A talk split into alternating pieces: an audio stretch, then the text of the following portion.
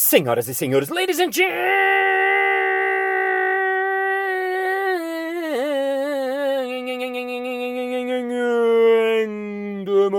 mesdames et messieurs, koalas e koalos, e koalos, e koalos, alos, alos, alos, alos.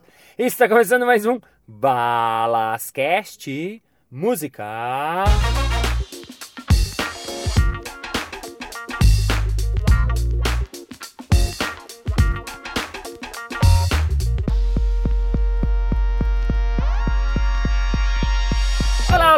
Seja estratosfericamente bem-vindo ao Balascast. Para você que está vindo pela primeira vez, olha pro primeiro episódio, porque esse é o terceiro de uma entrevista, não faz nenhum sentido você estar tá ouvindo essa entrevista dessa parte. Para você que nos acompanha toda semana, re bem-vindo, welcome again. Para você que não entendeu a piada do ecoalo, é do eco, ecoalo, não importa, porque o que importa é que vamos terminar hoje a entrevista com ele, que é improvisador, professor de improvisação, do grupo Antropofocos de Curitiba. Ele faz uh, espetáculo como convidado do Improvável, dos Barbichas, faz noite improviso, faz um monte de coisa e está hoje aqui conosco. Uma salva de palmas para ele, André Mosqueto!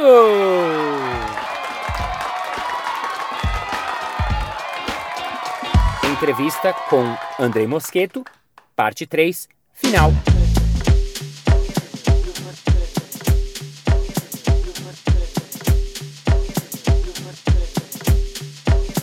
Andrei, queria começar. Você é professor de improviso. Sou professor de improviso.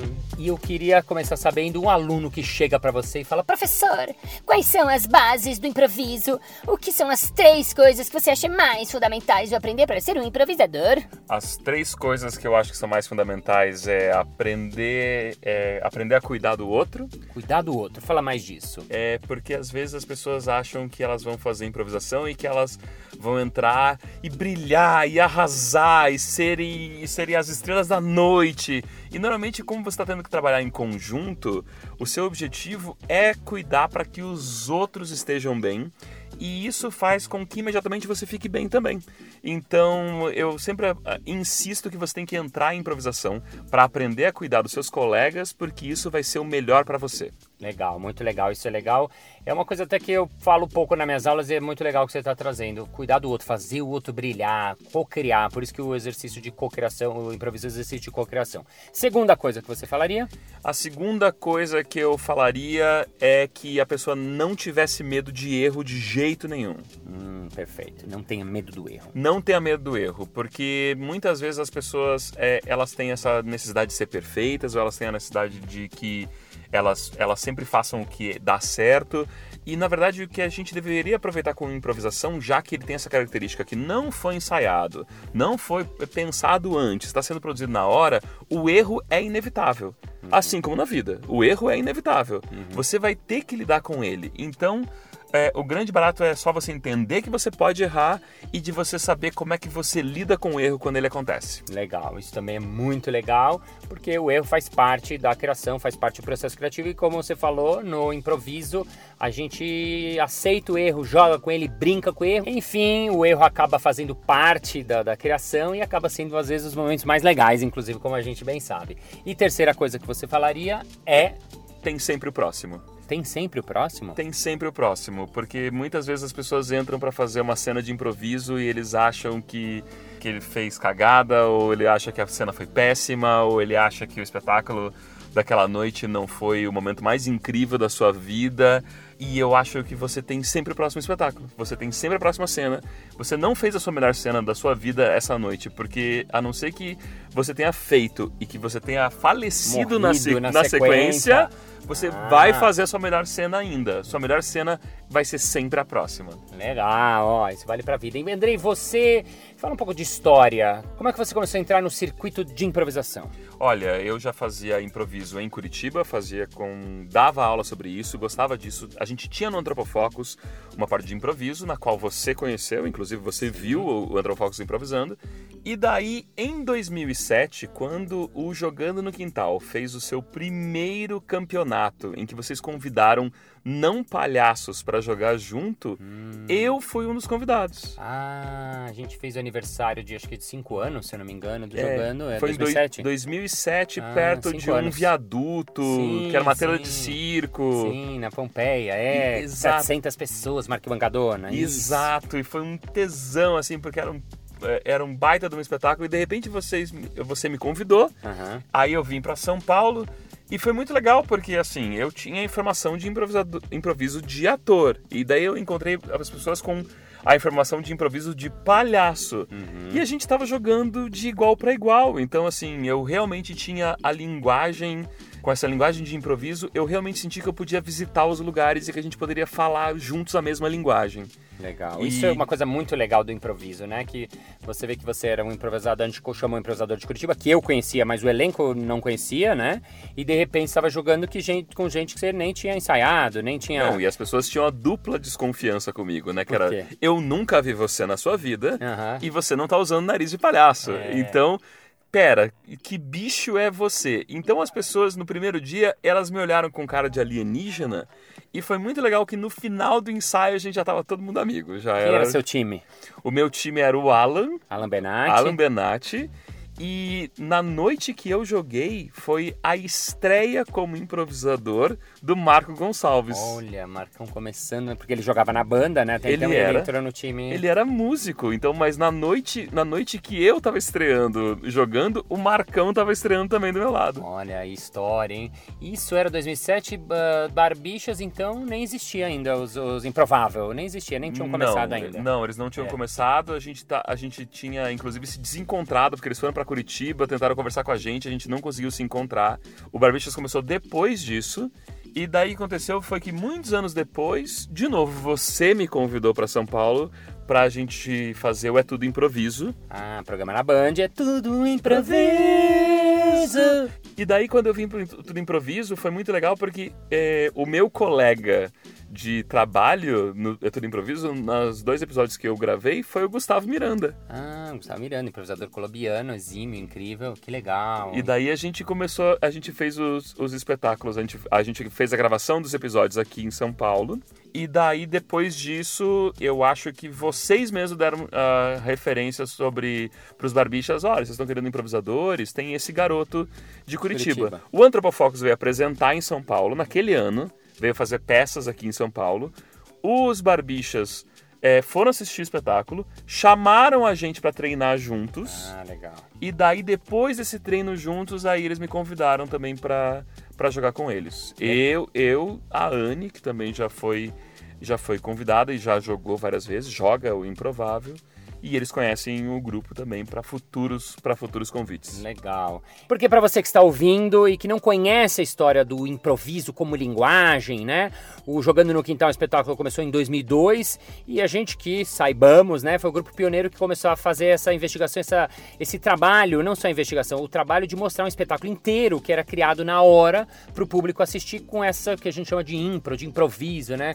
Então, alguns anos depois, a gente chamou o Andrei, que já fazia essa pesquisa lá em Curitiba com o grupo dele, que já tinha é, trabalho de improviso também junto com o grupo dele. Aí só depois que os Barbichas, que é o grupo que fez o Improvável, é, me chamou para fazer um treino com eles. Eles acabaram se, se desenvolvendo nessa linguagem, fizeram Improvável, isso foi pra internet, acabou indo pra televisão. Então tem toda uma história que é uma história mais ou menos recente, se a gente for falar de improviso como linguagem no Brasil, né? Assim, é mais ou menos contemporâneo, né? É, e o Anthropofocus, na verdade, estava trabalhando uma outra coisa. A gente estava não só trabalhando o improviso como ferramenta para criar cenas, né, que a gente já falou num dos, num dos episódios anteriores, mas também a gente estava fazendo, a gente tinha momentos improvisados, porque a gente gostava muito, até por vir da- do teatro, a gente tinha um momento de texto, um momento de música, que a gente já criava as músicas e tudo mais, então tinha, era mesclado o improviso pra gente, não era só improviso. E já nessa época, o Jogando fazia um espetáculo que era completamente improvisado.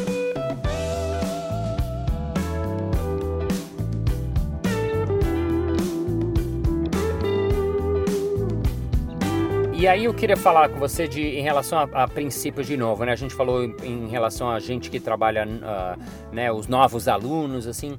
Agora, para quem já faz improviso, o que, que você acha, por exemplo, que são os erros do, do improvisador ou as, as, os vícios do cara que fez alguns cursos e tal e começa a fazer espetáculos. O que, que você acha que são as coisas que uh, você vê novos improvisadores que começam a fazer acabam caindo ou pequenas, chama armadilhas? O que, que você acha que acontece às vezes se você tem alguma visão sobre isso? A sedução pela risada, que é o pior problema, isso, né? Isso é muito legal, fale mais sobre isso. Porque as pessoas, na verdade, quando elas veem as, os espetáculos de improviso, elas veem as grandes gargalhadas que é, conseguem, que os profissionais conseguem.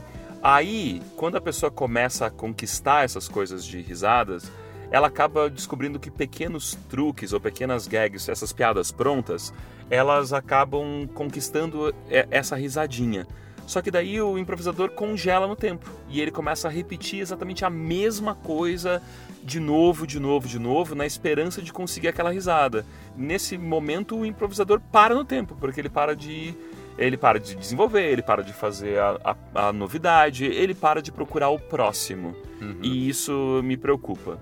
É, isso é uma coisa que acaba acontecendo com todo mundo. É fato, todo mundo já passou por, um, por isso, mas é bem legal você estar tá falando porque acontece muito com quem começa a improvisar, que vai vendo, ou ele acha uma piada que ele pode fazer de novo que é engraçada, ou uma pequena gag que surge, ele vê algum lugar ele repete, ou mesmo ele sucumbe a essa necessidade de ser engraçado o tempo todo, o que acaba muitas vezes revertendo contra, quer dizer, às vezes o cara, eu falo isso na aula, né? Quanto mais o cara quer ser engraçado, menos engraçado ele fica.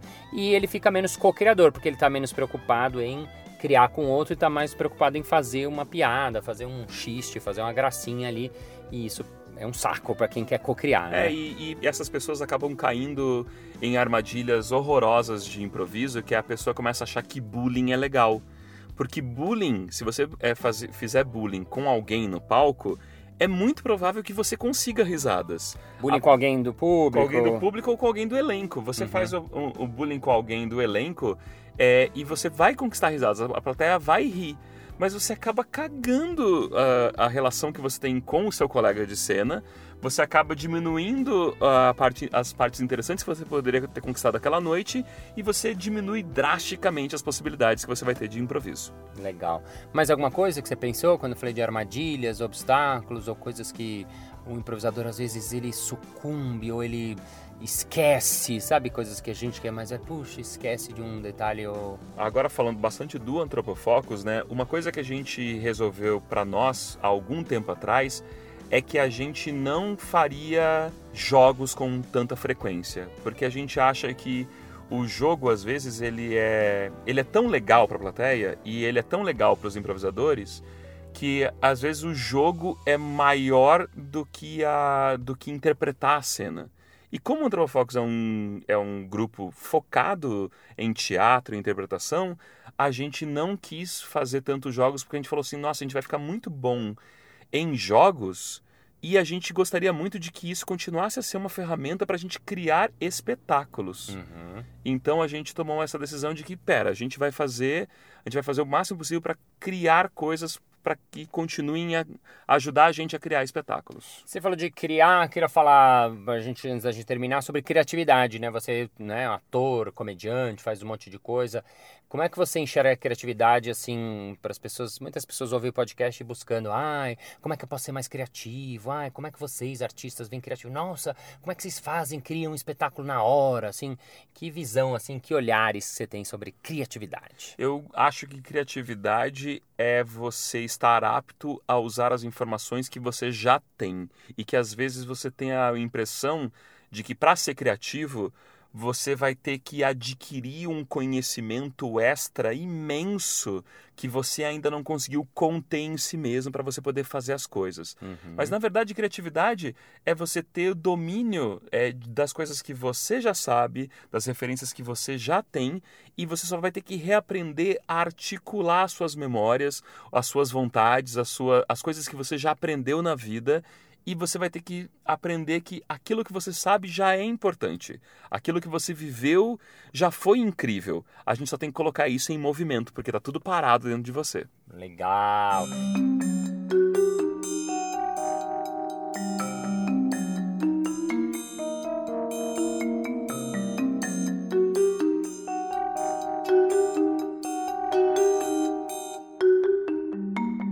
Vamos terminar com um momento jogo surpresa. Eu queria propor a você um jogo chamado Entrevista ao Contrário. Tá bom. Esse é um jogo que a gente não faz muito, que é um jogo muito difícil. Esse é um jogo que tem, acho que nem tem na internet, não fizemos no programa, porque ele é um jogo mais difícil. Eu queria experimentar com você. Se der certo, legal. Se não der certo, a gente edita e não vai ao ar, a gente pensa outro jogo. E se der certo mais ou menos, vai ao ar, porque o importante é você ver o jogo bruto mesmo, errando e a gente fazendo o possível dentro dele. Regra do jogo é a seguinte seguinte: vamos fazer uma entrevista aqui, só que vai ser ao contrário. Ao invés da entrevista começar do começo, ela vai começar do final.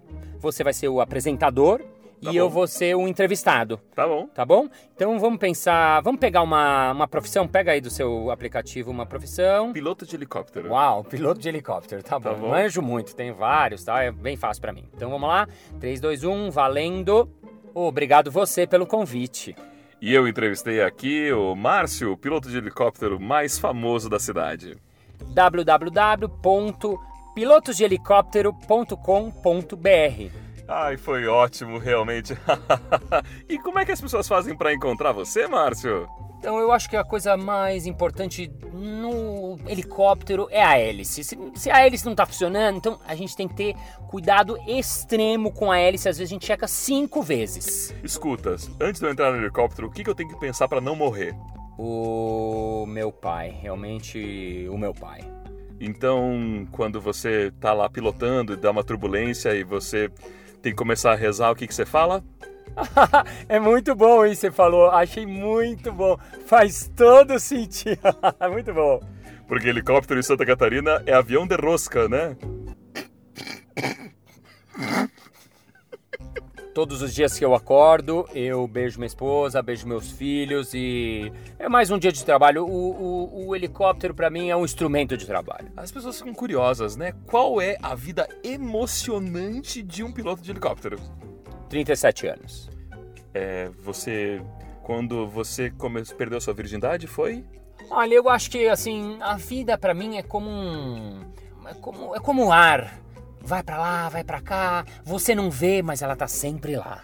Márcio, fala alguma coisa poética agora para as pessoas acharem que você é profundo. Olha, é um prazer estar aqui no seu programa. Eu sempre assisti você, assim, desde pequenininho assistia você. E agora a gente tem aqui o Márcio, que é piloto de helicóptero, ele vai conversar com a gente, não é mesmo, Márcio? Aê! Deu certo? Deu certo! Sério? Sensacional! Nossa, eu nunca, eu nunca tinha feito, feito esse jogo na minha vida. É isso aí, é o Jogo da Entrevista contra a Senhoras e Senhores. Essa foi a entrevista com o Andrei Mosqueto. Muito